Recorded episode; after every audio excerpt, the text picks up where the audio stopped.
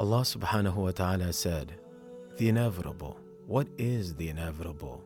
And what will make you know what the inevitable is? Welcome to Before the Trumpet. I am Shu'aib and I'm pleased to take you on a journey through the texts of the Quran and Sunnah, tracing the signs that lead to the final hour and events of the inevitable. بسم الله الرحمن الرحيم نحمده ونصلي على رسوله الكريم الحمد لله رب العالمين والصلاة والسلام على المبعوث رحمة للعالمين نبينا محمد وعلى آله وصحبه ومن اهتدى بهديه واقتدى بسنته إلى يوم الدين وبعد We welcome you back to our series on the Alamatul Sa'a, the signs before the final hour. Though we did begin with some of the major signs, and we mentioned quite a few ahadith regarding the coming of Imam Mahdi alayhi salam, but now we share with you a few of uh, the ahadith in which the Prophet sallallahu alaihi wasallam gave us signs about the coming of the last hour. However, these were more subtle signs or these were signs that weren't considered major according to the ulama, but perhaps the minor signs. So in one hadith, the hadith of Umm Salama radiallahu anha, the wife of the Holy Prophet sallallahu alaihi wasallam, she says that one night the Prophet sallallahu alaihi wasallam he got up and he said, Subhanallah, how many tribulations have come down tonight and how many treasures have been disclosed. Go and wake the dwellers of these apartments, meaning the wives of the Prophet ﷺ, for prayer. A well dressed soul in this world may be naked in the hereafter. This is the hadith of Imam Bukhari, rahimahullah. And then Usama bin Zayd, radiallahu anhu, he narrated uh, in a hadith which was mentioned both by Imam Bukhari and Imam Muslim, rahimahumullah, that once the Prophet ﷺ stood over one of the battlements of Al Madinah and he asked the people do you see what I see?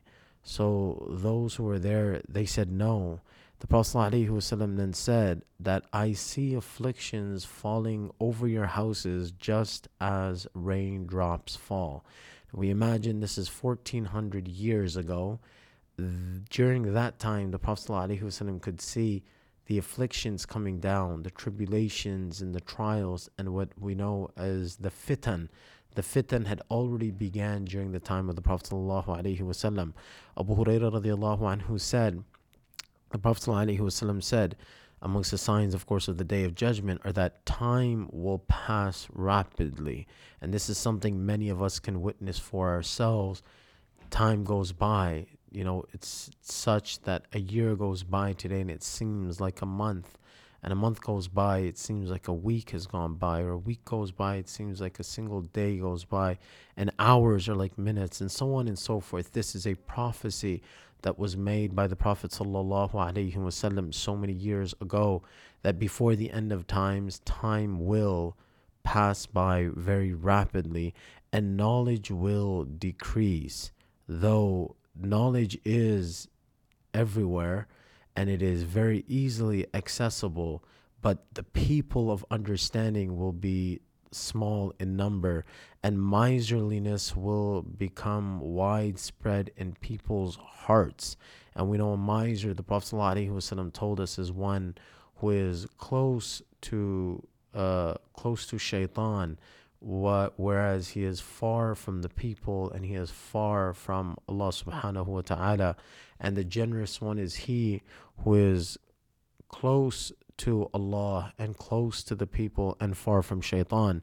But before the end of times, miserliness will become widespread in the hearts of people and afflictions will appear. And some of these we've made mention of earlier as well, whether it's diseases, the likes of which they had never, people had never heard before heard of before, or whether it's other calamities, whether it's uh, natural phenomena, whether it's disasters, all of these things that will become apparent during that time, and there will be much haraj. The Prophet ﷺ said there will be haraj, haraj.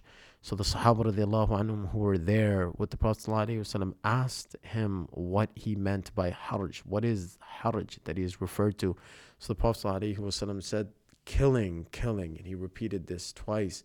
This is the hadith of Imam Bukhari as well.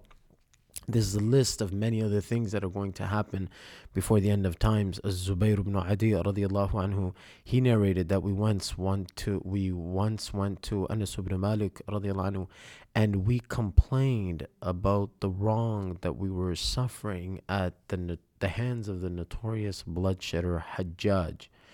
And Anas ibn Malik radiallahu anhu, he sympathized with these people and he pacified them to a certain extent by telling them that be patient for no time will come but the time following it will be worse.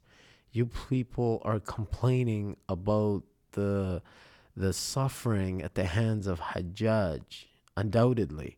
But know that whatever time is to come after this it's only going to be worse than the time that you are witnessing now. And this will be the trend or the pattern until you meet your Lord. He says, I heard the Prophet ﷺ said say that. Anas ibn Malik was not saying this on his own he was trying to elaborate, he is trying to spell it out that these are the words of the Prophet sallallahu alaihi wasallam himself. Imam Bukhari rahimahullah has recorded that himself also. And then another hadith we find in the Sahih of Imam Bukhari and Imam Muslim. Abu Hurairah radiallahu anhu said that the Prophet sallallahu alaihi wasallam said there will come there will definitely come a time of afflictions when one who sits will be better than the one who stands and the one who stands will be better than the one who walks and the one who walks will be better than the one who runs and whoever exposes himself to these afflictions they will destroy him so whoever can find a place of protection or refuge from them, they should take shelter in it, because those afflictions will be rampant, very common, and widespread. Coming back to Hudayfa radiallahu anhu, whose knowledge of the signs of the last day and knowledge of the things that were going to occur, but not the good things, but the bad things before the end of times. The Prophet ﷺ, he says, Hudayfa radiallahu said, the Prophet ﷺ told us two ahadith one of which I have seen fulfilled. So I saw it happen, it, it happened. And I am waiting for the fulfillment of the other hadith. He said the Prophet ﷺ told us that honesty came down into the hearts of men from Allah. Then they learnt it from the Quran and then from the Sunnah. The Prophet ﷺ told us that honesty would be taken away. He said, Man will be overtaken by sleep, during which honesty will be taken from his heart, and only the trace of honesty will remain. And the traces of this will be like that of a dark spot. Then he will be taken, overtaken by slumber again, during which honesty will decrease still further until that trace will resemble a blister, such as is caused when an ember is dropped onto one's foot. What happens? It swells, and there it's swelling, but there's actually nothing inside. So people will be carrying on with their trade, but there will hardly be any trustworthy people People will continue with their transactions. People will continue to make business. People will continue. But there won't be any trustworthy or truthful people left with which one can conduct a transaction. So the people will say, There's an honest man in such and such tribe meaning it's going to be so scarce, so difficult or rare to find an honest person, they'll have to refer to a tribe in order to find out or seek out one individual trustworthy person. You'll have to go to such and such tribe, and there you'll find a trustworthy one. Later, they will say about some man, what a wise, what a polite, what a strong man he is. Although he will not have that person that is being praised for his strength and for his wisdom, he will not have iman, faith, even equal to the size of a mustard seed. The Prophet then said, Indeed, there came a time when I did not mind dealing with any one of you. For if he were a Muslim, his Islam would compel him to pay whatever he owed me.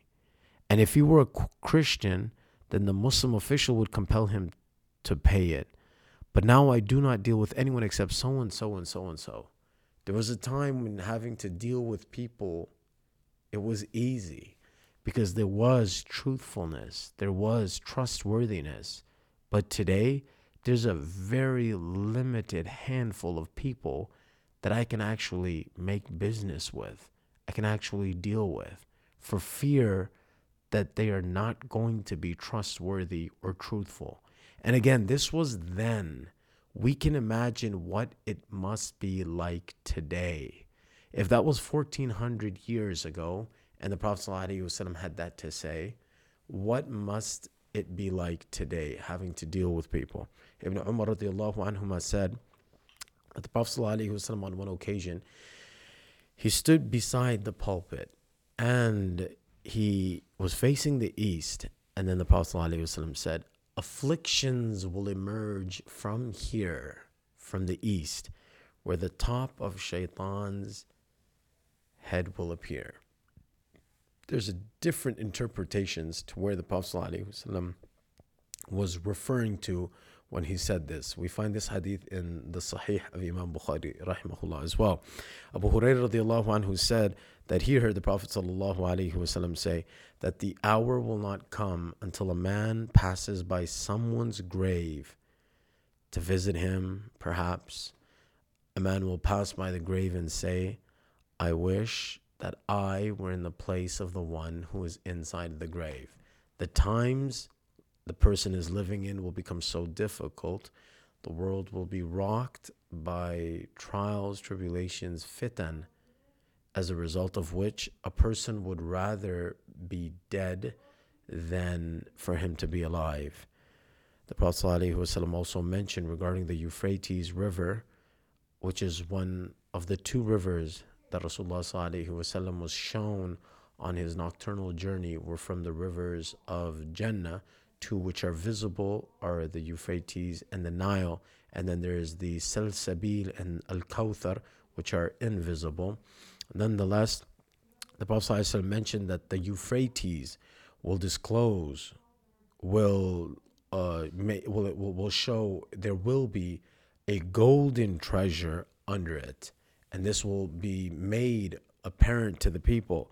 And whoever is present at the time when the Euphrates gives off this golden treasure should not take anything of it. Imam Bukhari rahimahullah has mentioned this in his Sahih as well. This is also from the signs of the Day of Judgment. Inshallah, we do continue in the following episode with more of the signs of the Day of Judgment. Assalamu alaikum.